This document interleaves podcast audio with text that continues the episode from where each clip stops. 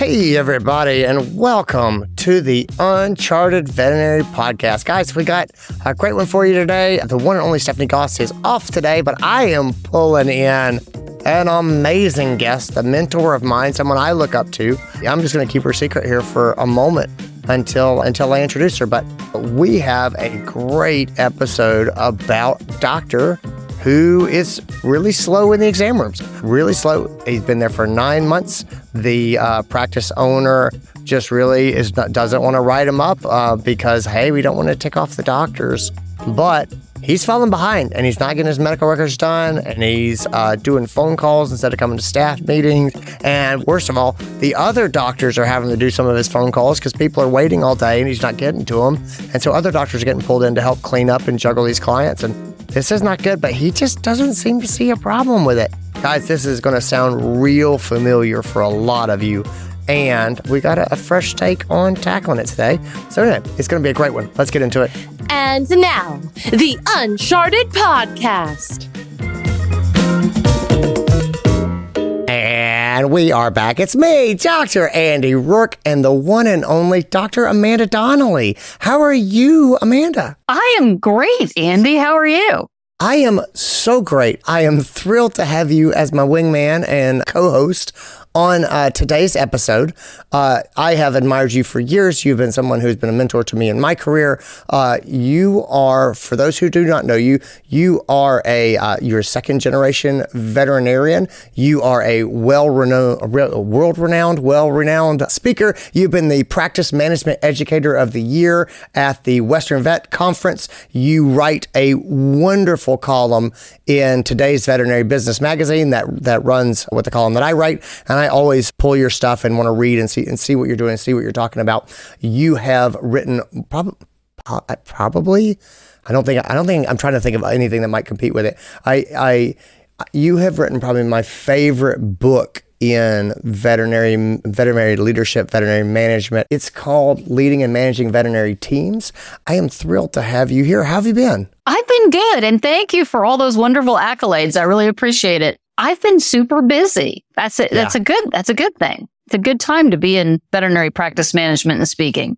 It is. To you, number so just aside before we get started, when when you're talking about looking at practices and working with them, are you are you how much emphasis are you getting on going faster? Is this are you getting a big push for increasing efficiency as because well, oh, I just came back from the VMX conference and that's what I heard about again and again was people saying how do we go faster and I, I thought that was kind of odd it wasn't what I was expecting do you have you had that experience well, you know, what's interesting, what I have found is that yes, increasing efficiency is still incredibly relevant, even now that we've come out of the pandemic years.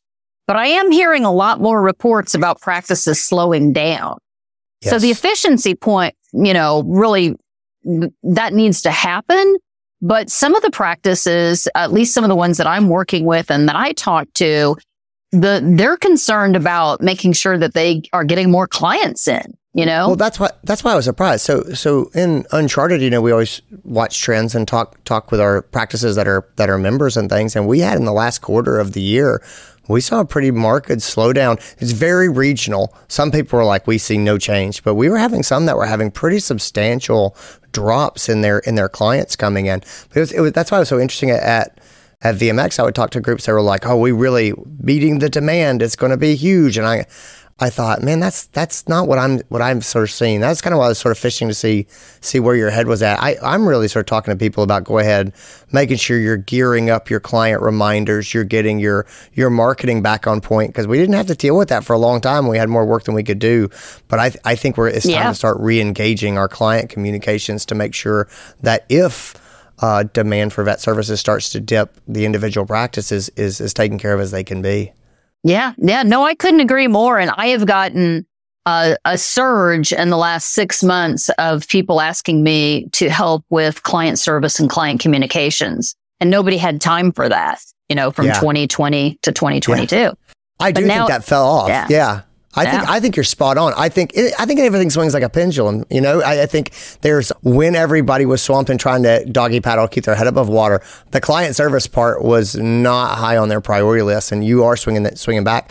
I think clients are are a bit more discerning right now. I think that they're kind of looking for reasons to keep their wallet in their pocket, just in not just in vet medicine, but in, in everything. And I think that client service communication part, the education importance is going is climbing back up, which is good to see. But yeah. it's uh, always changing. Hey, I got a I got a case for you from our mailbag. And I thought you would be uniquely suited to come in and help me sort of break it down. Is that okay? Yeah, hit me with it. All right, cool. So there's a little bit to it, but basically here goes. So, so we got a, an email from a, a practice manager, and uh, they're in a four doctor practice, and they say they have a great culture and they got a fantastic team, but they're having a hard time with one of the doctors. They said he's an excellent vet when it comes to clients. Most of them love him, and he's pretty good producer too. He can sometimes run behind because he has his quote special clients unquote. That while they do spend a lot of money at the clinic, he ends up chatting with them for a long time. So I don't know. I, you, maybe you can make an argument that's concierge care. I, I, I don't know. We'll come back to it. We've tried extending his appointment times uh, for those certain clients, but then he's still like whatever time he has, he just takes that time plus 30%. Like so if you give him more time, it just seems like it gets it gets longer. He also has a bad finish, habit of not finishing up his charts and he runs behinds on phone calls, so he ends up using like if they have a staff meeting, he's never there cuz he's always trying to get his charts done or his phone calls. Stuff like that. It's frustrating some of the other doctors. I think one of the things that would frustrate me is that some of the phone calls are falling on other doctors because clients are mad because he's not getting back to them so the other doctors having to call. And so that's a problem. There it sounds like these guys are running a really good ship. When they when they talk to him about about it and they talk to him about running behind, he says that if he had more technicians, he'd be able to do more. But but they've got a three to one tech to doctor ratio, which again sounds really solid. And the other doctors are making it just just fine. And so anyway, I think that that's the main thing. They've brought up dictation softwares and, and he says he just he he thinks it's faster to type and it just it seems like I've got a frustrated manager here who's really trying to throw everything at this doctor to get him get him out of the rooms and get him back on track. And he's just not I don't know if it's a self-awareness thing, but he's he just doesn't seem motivated. Now, I will also say, and I know you see this a lot, doctor retention is important at practices. Right now, doctors are very hard to find, and we all have the interest of keeping our cultures good, and we want to motivate people the nice way, and we like to retain our doctors if we can, because it does sound like this guy generally is doing a good job and is popular. It's just this point of frustration that's dragging him down. So when I tell you all that, Amanda, sort of lay it down, let, let's let's start with headspace here. So so put yourself in the shoes of the manager. What are, what are you going to think of so that you can be productive in this situation? What do you think? What do you think people need to kind of understand about positions like this? Well, this is an awesome question. First of all, I've just got to say, because I have heard similar challenges from other managers. So I love that we're talking about this. And clearly it sounds like she's super frustrated and understandably yeah. so. Yeah. And, and stressed, you know, because now she has a doctor who should be doing his work, but she's having to spend all of this time trying to get him to be more efficient, which, you know, if he was doing his job, she wouldn't have to be spending time yeah. on that. yes. So that's a problem. Um, Absolutely. So, I mean, if I think about, you know, like what is she thinking in her perspective, I, I'm assuming that she sees this as a lack of accountability, he's not doing the same thing that the other doctors are doing. You know, maybe she even feels so he's not being a good role model, you know, for the rest of the team. So, but I think her, the main thing, you know, for the manager is just this frustration about how do I get this guy to do this doctor to do what he's supposed to do? I think you touched on one of the big ones for me is it's really easy to tell yourself stories about this. You know what I mean? Like he's lazy. He doesn't. He, especially when you talk to the person, their behavior doesn't change. It start to be like he's he's acting like he cares, but he doesn't care. or He's not taking this seriously. And my sort of my that's my part for Headspace is I look at this and say, I really appreciate how this person wrote into the mailbag because it does not feel like they have they're frustrated.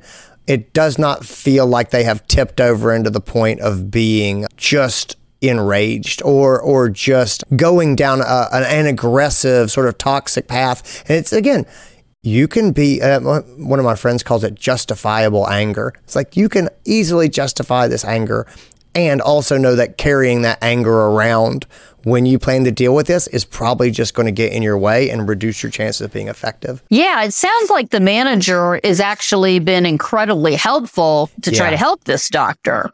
So I agree with what you're saying. I also, you know, I think they mentioned the team a number of times, and you get into headspace. And, you know, I think one of the big things for me when we talk about just management in general, I'm, I'm a big fan of the idea that we're all trying to achieve balance, which is I do want to support this doctor.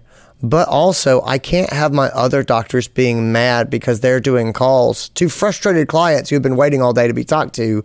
Like, that's not okay. And I'm a big deal. I'm a big fan of like medical records are part of being on the team especially if we're in doing modern medicine where we pass cases around where we try to leverage our technicians where the front desk is doing communication for us. You can't not write up your charts because you're really letting down the whole team. And again i, I don't think this comes from a I, I have never seen an evil doctor that's just like ha ha ha i don't care. I, I just i know that they're busy and I know they're getting behind. I just, for me, you can hold two things in your mind at the same time. You can decide that this person's behavior is not okay and also empathize and be like, hey, I, I know what it's like. We're all, we're trying to do a good job. I suspect, uh, oftentimes when I see doctors like this, like relationships are a big motivator for them. You know, it's, it's, it's their, it's their love language is relationships and maintaining relationships. And so the idea of cutting people short, it's just, it's, it's very hard for them and it can also be unacceptable to our team. Both of those things can be true. Yeah, I think what really jumps out at me when you talk about this case is, you know, what what does the doctor think? Because they keep asking him to to to be on time, and you know, and he's he's not wanting to change his behavior. And so, what jumps out at me is that he probably doesn't think this is a big problem Yeah. or or presumably he would have made some changes. And what is fascinating to me, and I've seen this with other doctors in my en- entire life and career, is that they'll help one client and go overboard to help them. Or I've had other doctors that run behind, either because they don't have good communication skills or they chat too much with clients or whatnot. And so like you said, they have this desire to have this great relationship, but then what they forget is what about all the other clients that they're not taking care of? So not doing the callbacks, not having the charts done, that is hurting those clients. And what about the clients that are waiting? You Yeah. know, so, be, you know, because you're running behind. So we're really not, you know, serving all of the clients well with his type of behavior. And as you also said, there's an impact on the team. So I think that is, I don't think he's r- really appreciating the impact on the team, the other clients, and then of course the business at large. You you're speaking at the Uncharted Practice Manager Summit on February 28th. It's a it's a virtual conference that is only for practice managers. And so it's a one-day event. You're doing a workshop called How to Create a Culture of Accountability. And you mentioned accountability here as well. Talk, talk to me a little bit about like what that culture of accountability would look like. So I think that's good headspace before we actually address this doctor. Well, how does that how does that sort of sort of start to come together in the mind of the practice manager? Well, I think that yes, you're, you're right. I, I love talking about accountability and, and I'm, and I'm happy to, to be able to, to talk about this in, at your conference. I think that so much of accountability is the doctor doesn't, is, is trying to figure out what is the underlying cause. Yes. And, you know, with him, I think it's, it's a little different, you know, being in a doctor situation maybe, but I think he doesn't understand the ramifications of his behavior, but also maybe, I don't know, maybe the expectations were never clearly established at the very beginning. So Yeah. we've got, to, you know, so one of the causes of, of lack of accountability can be lack of clarity. Now they keep saying you need to do your records on time or you need to be on time or we're going to pull you out of the room, you know, those kinds of things. But fundamentally, he's been practicing for whatever period of time. And, and, and another cause of lack of accountability can be lack of consequences. So if there's not any ramifications or consequences for him continuing this behavior, he's going to keep doing it. And then I think what happens is the lack of clarity here might be maybe he doesn't have written job expectations. Maybe, you know, the parameters it has to work within haven't been established. But also what happens so often is what I find is that managers or medical directors, they might talk to an employee. In this case, it's the doctor, but it starts to really sort of just be tuned out and sound like blah, blah, blah, blah, blah to the person who's receiving it. Cause they're like, yeah, they're nagging me, but you know, I'm doing, you know, people like me. You know, I'm making the practice money. I'm helping these clients. And so they just, they don't see the big picture. So part of it is figuring out maybe from a lack of accountability is we have to set those. What are the policies and protocols that a, that a person needs to work within and what are the consequences of not doing it? But I also think in this case, especially since he's a doctor, Andy, is he's in a leadership position. Mm-hmm. And I don't, I think a lot, to, a lot of times associates don't necessarily think, oh, wait a minute. You know, I, I got that DVM and along with it, I got, I, I also had this leadership certification, whether I want yeah. it or not. And so that's where part of the lack of accountability piece also, you know, dovetails into self leadership and getting him to identify, you know, some of the things that he needs to do, which we can talk about some of the solutions. But I do think that that's a lot of what's going on here too, is not just the lack of accountability, although there is that, that he's not taking ownership of, but then there's also a lack of leadership skills on his part. Well, I, I agree with that. I think that's a really good point. I like you put your finger right on the doctor as the leader and sort of, you know, people people have a, a responsibility because of their title.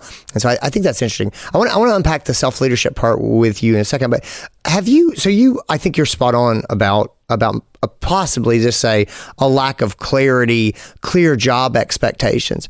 I think it's fair to say, hey, our expectation is that clients get called back within a certain time, that you write your charts up. That's a very easy expectation to set. Things like that, that other doctors don't have to step in and do parts of your work for you. Are there are there other expectations? Like how do you set expectations for staying on time, Amanda? Because it's kind of, at least for me in my career, it's always kind of been a willy-nilly thing of nobody really it wasn't ever like, I'm sorry, Andy, if you have a 30 minute appointment and it starts at 2.30 at 3 p.m you need to be out of that room. And, I, and i've never i've never been held to that standard. And i think you know different cases involve different things. Uh, how do you set expectations for people staying on time? Have you ever seen something like that where there's a metric where i i mean honestly i they have already done the thing of sending the technician in with a code to say really we need to move on. But is how do, how do you set clarity around hey this is the pace we would like for you to keep up. Have you seen that? Well, yes and no. I guess it's I'm I'm going to waffle a little bit because yes, I've seen the expectations be put in place, but and I've seen people that run on time and people who don't. Because this reminds yes. me, this reminds me of a relatively young doctor that I worked with a couple of years ago who was who was always 30 minutes or more behind and the rest of the practice was not. Mm-hmm. And it was definitely how he managed his time, but all, but it was very specifically how he communicated with clients. So the fix wasn't to say, just the expectations are for you to run on time because he just, he, he couldn't, he couldn't adhere. I mean, he basically couldn't meet the expectations. Mm-hmm. So the fix wasn't just about setting expectations. It became helping him with some client communication skills and a few other strategies for how he could be on time. You know, how he could change his client conversations, maybe leverage the staff up a little bit. But I think part of this is going to be with this particular doctor is helping him with some leadership coaching and some client communications training. Yeah. And also, I think the question is, well, why do these expectations, you know, even exist? And I still think too, Another thing that we didn't really hit on is why can the other doctors all run on time pretty much? And he can't. Like, what is the difference? And I'm guessing that the difference is, is that he spends too much time in the room. But see, it might just not be chit chat. Maybe the staff thinks it's chit chat, but maybe he doesn't run an organized appointment. Maybe he's all over the map. See, maybe he's like, Oh, we could do this. We could do that. And I don't know, you know, so there, there, there could be an organizational flow issue that we need to, you know, videotaping his appointments might be really helpful. But I think you have to drill into that and determine is there something missing here that he needs help or training with? Why he can't do it? Why he can't adhere to the same time limitations as the other doctors? So I think there's that piece to maybe dissect a little bit. But then fundamentally, very much this is going to be, I think, a coaching opportunity. I, I, I like that a lot. I think that's, that's a I think that's a really good call out. Again, I said, you know, we you gotta be careful about the stories we tell ourselves. And I think your idea of what if he's what if it's not chit chat? What if he he really just does not have an organized way to approach his appointments or he's not he's not good at creating you know treatment plans that are concrete and presenting them in, a, in an actionable way I, I think that's a really good call out you so you said you talked about self leadership. You said, you know, and I, so I, I'm totally with you on the idea that that the doctor is looked up to and and is sort of setting a precedent and a tone sort of for the team. And and by the role of doctor, you have certain leadership responsibilities. And so ta- talk to me a little bit about the term self leadership. Like, what is that? How is that different from just saying the doctor is a leader? Un- unpack that for me. Well, if you look at definitions, and I try to keep this pretty simple, but if you look at like what's the definition of self leadership, it's going to be that process of influencing your own thoughts and actions towards achieving your goals. And the goals, some of the goals here, of course, that we're referencing would be the hospital goals of seeing, not only seeing all of our patients and taking care of them, but also excellent client care. But it is that it's that process, it's that self process. So it's the process of influencing your own thoughts and actions towards achieving, you know, whatever the goals are, your own personal goals or the goals that, you know, have been put upon you. So in this instance, it would be looking at the piece that I think might be missing here for him is that I'm not sure there's any self reflection going on. Right. So self leadership requires self reflection what's working well for me? What's not working so well for me? How am I impacting others? You know, how am I, how can I change? See, I yeah. don't think he, I don't think he sees that from what we know, it doesn't appear that he sees the need fundamentally to change. He, he knows they want him to change, but I don't think he really feels the need. And I think with self leadership, what, what the action about is, is identify, well, okay, what, what needs to change, you know, that would make everything better, you know, would, would help the team, yeah. would help my coworkers, would help the clients, would help. Cause see, he could actually see more patients if he was able to be more efficient. So it's a, it's the self reflection of, oh, wait a minute. Okay. Maybe there is something here. They're not just nagging me and, and getting him to self reflect. I think that's going to be real important for him to see that his leadership, see doctors, Associate doctors may think that their self leadership or their leadership role at the practice is just to direct traffic, which is of course true. You know, I need you to do, to call this client. I need you to mm-hmm. set this IV catheter, uh, whatever. But it's also about bringing a team together and, and he's creating chaos, you know, sometimes for the team. He's not bringing the team together. He's not being a, a role model. So the self leadership part of that is helping him understand that, that it's not only about the medicine and that's the part I think that associates miss is that whether they want to have the leadership role or not, they do have it as it relates to the team. It's not yeah. just about patient care and client care. It's how they interface with, with helping the team and getting the, the best client service, the best patient care throughout the day. And that's the piece that I think he's not seeing that some of these individual actions have a greater, broader impact on the business. And specifically, you know, when I say the business, I mean client care, potentially patient care, but very much the efficiency of the practice, the stress of the team. You know, now somebody's having to try to pull them out of a room. And I think the biggest thing here, and, and we can get into this more, but I feel that this manager is perhaps thinking that this is like her problem to solve. And I'm like, wait a minute. It's like if they're if they're saying, oh, we could do dictation software, and oh, we could, you know, yeah. we could give you more staff, or oh, we could change this protocol, or oh, we could get have you know pull you out of a room. It's like the practice is is tr- doing all this work to try to help him. What is he doing? I mean, he's not taking ownership, is what I'm saying.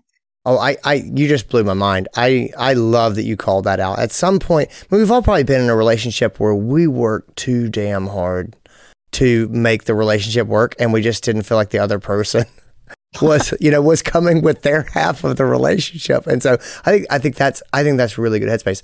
I am chomping at the bit to dive into this a little bit and start to say, well, how do we actually move this case forward? Let's take a quick break and we'll come back and then we'll get into the action steps. So, sound good? Yeah, that sounds great. Hey, friends. I know that Andy and I both talk a lot on the podcast about upcoming events that Uncharted has because A, we love what we do and we have fun talking about it, and B, we want you to be a part of it. So we want to make sure that nobody misses out on announcements that um, we have awesome stuff coming up. And See, because our team is freaking rock stars and they make sure that our website stays up to date with all of the information about the event so that you can find us and you can join us and you can spend some time working on your business and not just in it with us, with the community, with our awesome outside uh, speakers, and more. So, if you haven't headed over to the website recently and checked out the events page, unchartedvet.com forward slash events, you should because it is jam packed full of all that is to come in 2024. We've been talking about some of the awesome things that are dropping this year that are brand new, fresh, and exciting for us. We've been talking about the oldies but goodies, the things that we're continuing to do for our community, for you, and beyond in 2024. And we're talking about stuff that is yet to come. So head over to unchartedvet.com forward slash events and check out everything that is on the website. We want to see you there. And now back to the podcast.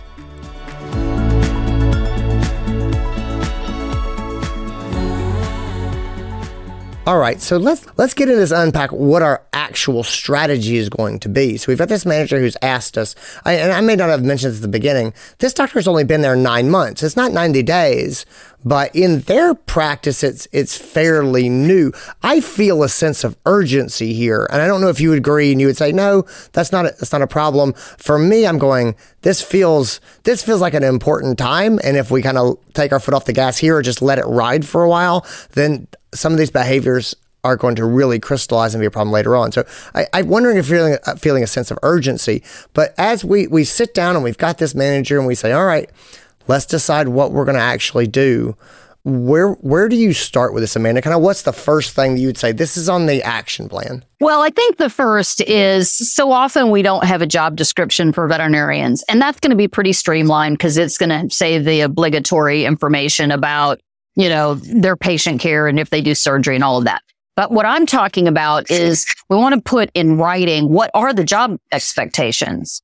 And yeah. I'm re- I'm referring to these types of job expectations that records will be written up in a timely manner. And of course, you have to define well, what is a timely manner? Yes. So you can't just say you know timely because that might be a week to them. Sure, that's that's, but, that's seven days yeah, in my mind. Whatever. But I do I do think we need to start with putting the expectations in writing so that that could be given to him.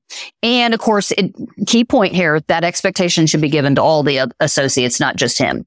But then I think the core crux of all of these action steps are mostly going to be coaching sessions with him and recognizing that it won't be a one and done.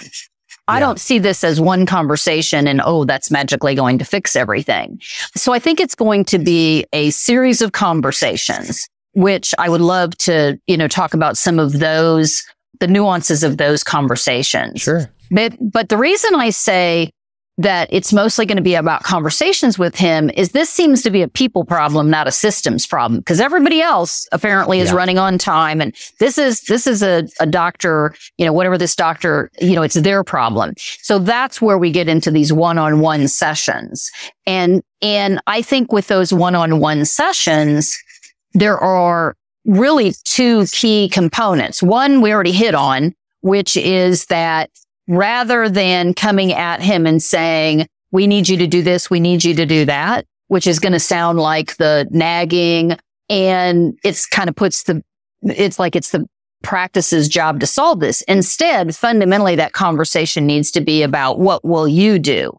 What will you do to be on time? What will you do to get your charts written, you know, in a timely manner, just like all the other doctors? What will you do? So now he may not have all those answers in the first meeting. And in right. fact, I'm all for giving someone time, you know, a day or two you know, a couple of days to think about that because they might, you know, and, and, and they might, this manager might get pushback. He might be, well, what do you mean? What am I going to do? I've, you know, I'm going to try to type faster, which we know doesn't work. Right. So, so that's one thing. But another awesome part of this that I think has to be touched on, Andy, is to make this conversation about alignment with the core values of the practice. Okay. Now, you probably know I'm a huge fan of leading and managing by core values. I think most of chapter two in my book is about that. Yeah. So hopefully this is a practice that already has core values in place. But even if they don't have them written and, and well defined, they still know what they are. So in this case, the core values that I would say most practices, or if not all have, whether they're clearly defined or not, the three that immediately would come to mind in this scenario are going to be teamwork, respect, and client care. Okay. So I would come up with, you know, what's one or two of the core values that they either already have or fundamentally know that they have and get him to see that his behavior is not aligned with a core value because he's not fulfilling his role of the team. He's, you know, the, the team can't operate, fun, you know, effectively because of his actions. Client care is suffering because now we've got clients that are mad that they're not getting their lab results on time or he's not, they're having to wait because he's, you know, spending so much time with the first client. And then all of that, you know, respect becomes an issue, you know, because it's like, I fundamentally, just to be clear, I do not think this is a bad doctor in any way, shape or form. I think he just doesn't appreciate maybe the ramifications and impact that he's having on this, on this team. And so when I say, you know, respect, that's what he's got has to understand is that it is a lack of respect though. When he just keeps on keeping on doing what he wants to do without regard to how it affects the rest of the team. When you change the conversation to talk about the core values, now all of a sudden it's a different conversation that takes it out. It takes away that nagging. So mm-hmm. we're not just saying, Oh, you need to do this, which sounds like nagging. It's like, gosh, we need everybody to adhere to our core values. These are the ways in which your behavior is not aligned with those. And then that, you know, so that's kind of the drop back, I guess is what I'm saying to the coaching conversations that we want to have with him. Yeah. Well, before the break, you were talking about getting him to sort of self reflect. And uh, my question to you was really going to be, how do you do how do you do that? How do you how do you get that self awareness? I, I, think I think there's a lot of people who struggle with with doctors, but but honestly, anybody on your team who's just lacks self awareness. And you say, how do you do this? It sounds like you're going to try to use the core values to push that self awareness component to say, this is this is how you're being perceived, or this is the actions, this is what this is the impact that your actions are having. Trying to get them to trigger uh, a, a look at their at their own behavior. Is that as am I right on that? Yes, and to your to the first half of your question there, which I I'm so glad you asked. The really key part of this to get him to self anybody to self reflect, the beauty of that is through the open ended question.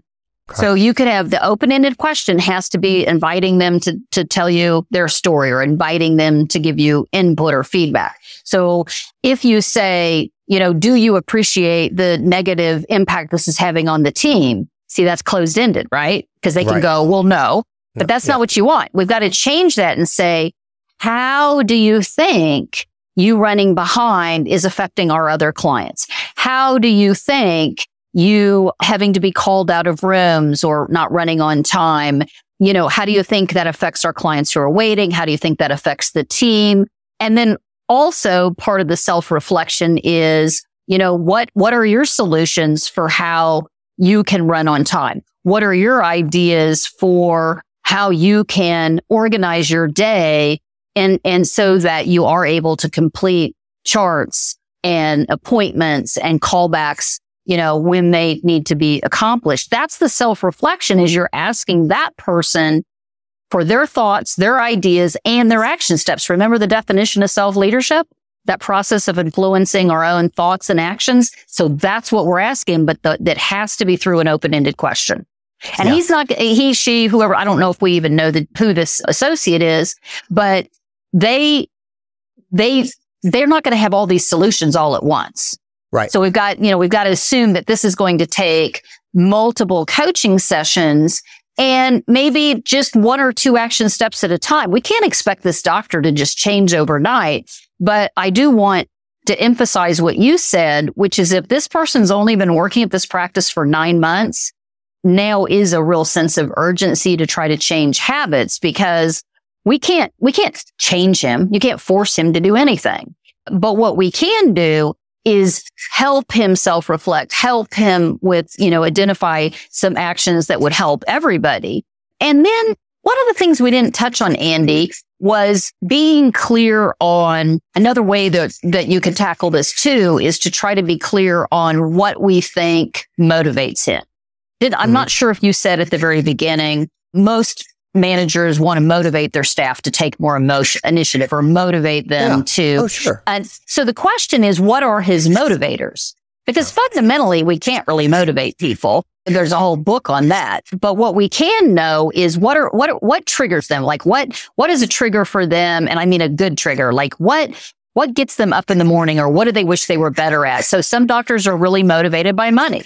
You know, they might be on production. They might, you know, they, you know, I'm not saying that they're bad doctors or that they no, do anything, just, but they, but you know, they want to make a nice living and they want to work yeah. a little harder and make sure that they're doing everything that they can do, you know, for compensation. Some doctors, money doesn't mean anything at all to them and they, it's all about the clients. Other mm-hmm. doctors, it's all about the patients. Some doctors are really much all about the team. So the question is, what motivates him? Because we want to help him see that whatever it is he wants, we're going to help him get what he wants as well as help the practice. Because I imagine he wants much of what the team wants. He sounds like he's gets along with everybody, gets along with most of the clients. But what we have to get him to see is, okay, you want that? We're going to help you get more of that. Like him, we need him to see that running on time and doing, meeting his job expectations is a win-win for everybody. Yeah. The clients, the patients, the team, everybody. I think you did a good job here. I, I really like this plan in that set, the setting of expectations at the beginning. In my mind, that's also when we're going to lay down the metrics of success that we're going to be watching to say, are we getting on track? How do we know? Um, because otherwise, you know, he ends up saying, I feel like I'm going faster, like I'm talking faster, you right. know, and I'm right. pretty darn sure I was closer to being on time yesterday than I have been in a long time. And so, so it's laying those things down. And I really like these coaching conversations. Um, Amanda, how how do you so i'm not a patient person and i've i've, I've struggled with with that and i've gotten as i've gotten older i've mellowed a bit but what is what is an acceptable turnaround time here especially if, if we're having these conversations over uh, you know over a series of days or meetings to kind of try to bring them into alignment and we're saying, hey, look, he's been here nine months. We feel like this is an important time. How do you pace yourself so that you're not jumping the gun and saying, look, he's gotten 10% better in one week, and that's not nearly enough. Or maybe 10% in one week is really good. I don't exactly know. Uh, how do you how do you pace yourself so you can decide, yes, I see progress and I'm continuing on, or I'm not seeing enough progress? Like, how do you? I know there's probably no direct answer, but how do yeah. you benchmark that? Well, I think I think I think you're absolutely right about trying to determine some metrics and then how do we measure them and what's a reasonable timeline. I mean, certainly the metrics is we can, we can absolutely, if they aren't, you know, already doing it, we can track wait times for sure. We yep. can also set an expectation of the the number of days or hours that a callback's supposed to be done or a chart maybe has to be written before you leave the building or by noon the next day or you know whatever those so those are either you kind of you either did your charts you did your callbacks by the deadline or you didn't so i think right. those are relatively easy metrics to get in place i think the the running behind though you know we we really also in this case, I would want to measure the use of his communication skill and his organizational strategies. So like, for example, some doctors will find it incredibly helpful that they have their, you know, whoever, whatever their technician is, they figure out strategies that that technician is going to keep them on time or help them stay organized. I'm not talking about, you know, pulling them out of a room. I'm talking about other organizational flow kind of strategies. So, and maybe he needs some communication skills training for clients. Like let's say he's having this chatty client. Does he, does he have the skill to know how to extract himself from the chatty client? Like that's something I could help him with, right? Because, you know, I can help doctors or team members know how to be fully present with that client, but extract yourself and, you know, and, and to leave the conversation. So those metrics are also things that we can measure, you know, is he using those skills? Now to the timeline, you know, I, I guess I would start with like a three, a three month timeline. And what I mean by that is that there would still be some parameters within there. And I kind of chose three months just because, you know, at that point he will have been working a year. But uh, in regards to the timeline, I, what would be best would be to set very small action steps that like, what are you working on this week? One or two things he's working on this week. What are you working on next week? And ideally hold, I would hold meetings at a minimum every two weeks, maybe weekly with him.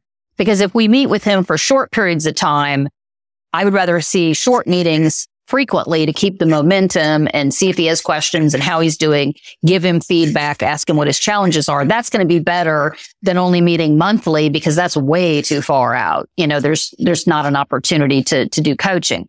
So I would meet with him weekly, you know, every, you know, seven to 14 days. How are you doing?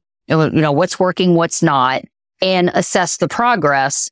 And then I would kind of look at, you know, a monthly chunk of time, you know, and, and I would expect to see some very quick improvement on the timeliness of the charts and, and the uh, callbacks. But I think the being behind in the rooms will just take, I think that's going to take a little longer. And I think yeah. it's realistic to give him time, you know, for, yeah. for that change. I, I, that, that all makes sense. And I, that, I definitely am on board with that. You know, this this writer mentions as well that the practice owner in this case is not quite ready to write this person up for you know for fear of taking the doctor off and and having him lead. So whether it's a practice owner or a regional manager or the or the medical director or whoever the, the appropriate person is in your structure, how, I mean, how do you feel about that, Amanda? Is that is that a big deal? Is that not a big deal? Is this an interpersonal thing that doesn't really warrant a write up before this point? Where's your head at in that? Well, two responses. First of all, I'm not a big fan of write-ups. Now, let me uh-huh. let me be clear. I am I am definitely in favor of progressive discipline because at some point we've got to have some warnings, some write-ups, or you know, and and at some point that would lead to termination. So it has to be progressive. But what I mean about discipline is everything should be documented. But you could document it where it's not a warning. You could document it as what I call a lack of a, a accountability conversation or a coaching or a feedback session, whatever you want to call it. The reason the documentation is important is just to keep us organized. And if we ever did have to go to termination, that we would have our, our documentation there.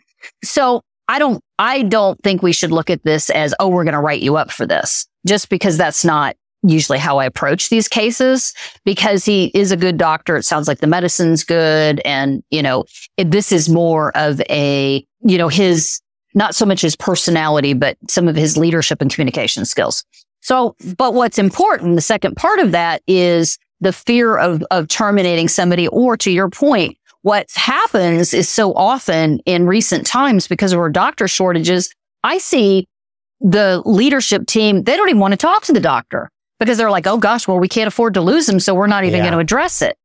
So here I'm going to, I'm going to say something very pointed, which is when we don't give people feedback. Now, I mean effective feedback, not nagging, but if we don't give them very effective, positive and negative feedback that's specific and related to the core values, we are robbing them of the opportunity to improve. Yeah. So we are doing the doctor a actual disservice if we do not address this in a more meaningful way. And so I think if you run your business based on fear, and that's easy for me to say because I'm not in the trenches anymore, but if you run your business on fear, that's never going to work well. And to your earlier point, if we address it right now, it'll be a lot easier than trying to address it 6, 12, 18 months from now. So I would just try to put the fear off the table and say, we need to have meaningful conversations with this doctor about how he needs to change, make him a part of that solution. Yeah. And I can't imagine if he's, if he, you know, is getting along well with the staff and likes the clients, it's not like he's going to walk just because you talk to him. you know, eh, you know, so that's not no, going to happen. But I, I see that fear. Like I, I 100%, there's the idea, but if we talk to him, he'll walk away. And I think you're, you're right to point it out is that would that would be and people do irrational things, but that would be wildly foolish. And I completely agree. You oftentimes, as a manager, we pick our poison, and so. Do you want the poison of I don't know he might freak out and walk away, or do you want the poison of we we have no input into this behavior because we're afraid to have this conversation? Like I'm not I'm not living my life that way.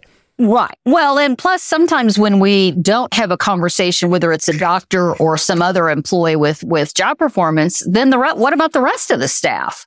You know, yeah. so we don't address problem with one person and then the whole rest of the staff be, starts becoming disgruntled. Well, I, I, think this is a solid plan for for getting up and getting going. I think at this point you kind of have to wait and see how they respond before you before you kind of figure out where where to go from here. But I do think this is a really good way to sort of open the door, get some systems in place. I really like the job expectations up front.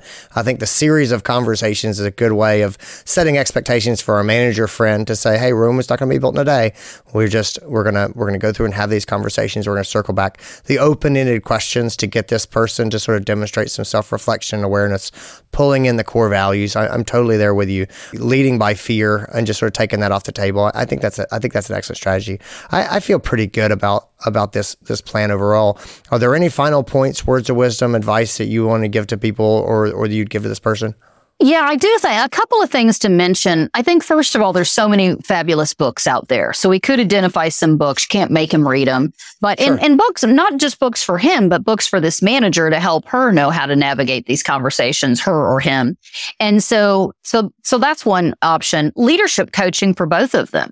And so, you know, how to navigate these conversations because we've got some great leadership coaches in our profession. I, I am not a certified coach, but I do approach much of my, you know, remote consulting in a collaborative coaching manner. So we've got great resources there within the profession, or they could get somebody outside the profession. We've got several veterinarians that have their own companies that do mentorship for younger veterinarians. So that sure. might be an option. So I think those, I guess my point here, Andy, is it's not just all on this manager. I would recommend that this person avail themselves of outside resources. It could just be a doctor in the practice that would mentor them you know, somewhat about how they run their appointments on time. I think that that makes a ton of sense. I really like that. Yeah, it's always nice to have the realization that you don't have to be the one who does all of the lifting. Yeah, exactly. This is fantastic. I really appreciate you being here. I really appreciate you tackling this case with me. For those who don't know you and want to learn more from you, like I said, your column in today's veterinary business comes out every other month. It's an excellent column. Your book is one of my favorite on the business of vet medicine. It is called Leading and Managing Veterinary Teams, and you were putting it on sale. We talked before, and the plan is it's going to go on sale on Amazon starting the day of the Uncharted Practice Manager Summit. So that's going to be February 28th. Uh, it's going to go on sale for a couple of days, and people, if they've been holding off on grabbing it, should jump on. Put it on your calendar. Set, set yeah, exactly. Yeah, make sure just, you jump in and grab it. Exactly. And just so everybody who's listening to this knows, the price that they will see on Amazon as of the 28th is $10 less than it normally is. Gotcha. So it won't say, hey, this is a sale, but just know that in three days after the conference, approximately, that cost is going to go back up. So that's the promotion that we're doing. And I do want to mention, Andy, hopefully by the time this airs and whatnot, I did a, a complete update, refresh, design update and everything to my website. So I am super excited probably by, oh, I'm going to say certainly by the end of January, the, the new website's there. It's, it's, you know, it's very similar in terms of content, but just new photos and new design and sweet, super, super cool. I will put a link to that in the show notes. Dr. Amanda Donnelly, thank you for being here. Guys, thanks for tuning in, everybody. Take care of yourselves, gang. Be well. Thanks, Andy. Oh man, guys, that's so fun. Thank you, Dr. Amanda Donnelly, for being here. If you have not registered for, uh, for the Practice Manager Summit, the Uncharted Practice Ma- Manager Summit, and you're a practice manager, what are you waiting for? It's one day. You can do it from home. You can even work part of the day and then jam out on this summit. It's going to be awesome. But Amanda will be there talking about a culture of accountability. We've got a number of other workshops. There's going to be a lot of discussion because it is a summit. We even get to meet a lot of other practice managers. It's a really good time. Also, that's when her book will be going on sale. That's February 28th. Jump on Amazon and grab a copy. You'll be glad that you have it. It is a phenomenal resource. All right, team, take care of yourselves, everybody. Talk to you soon.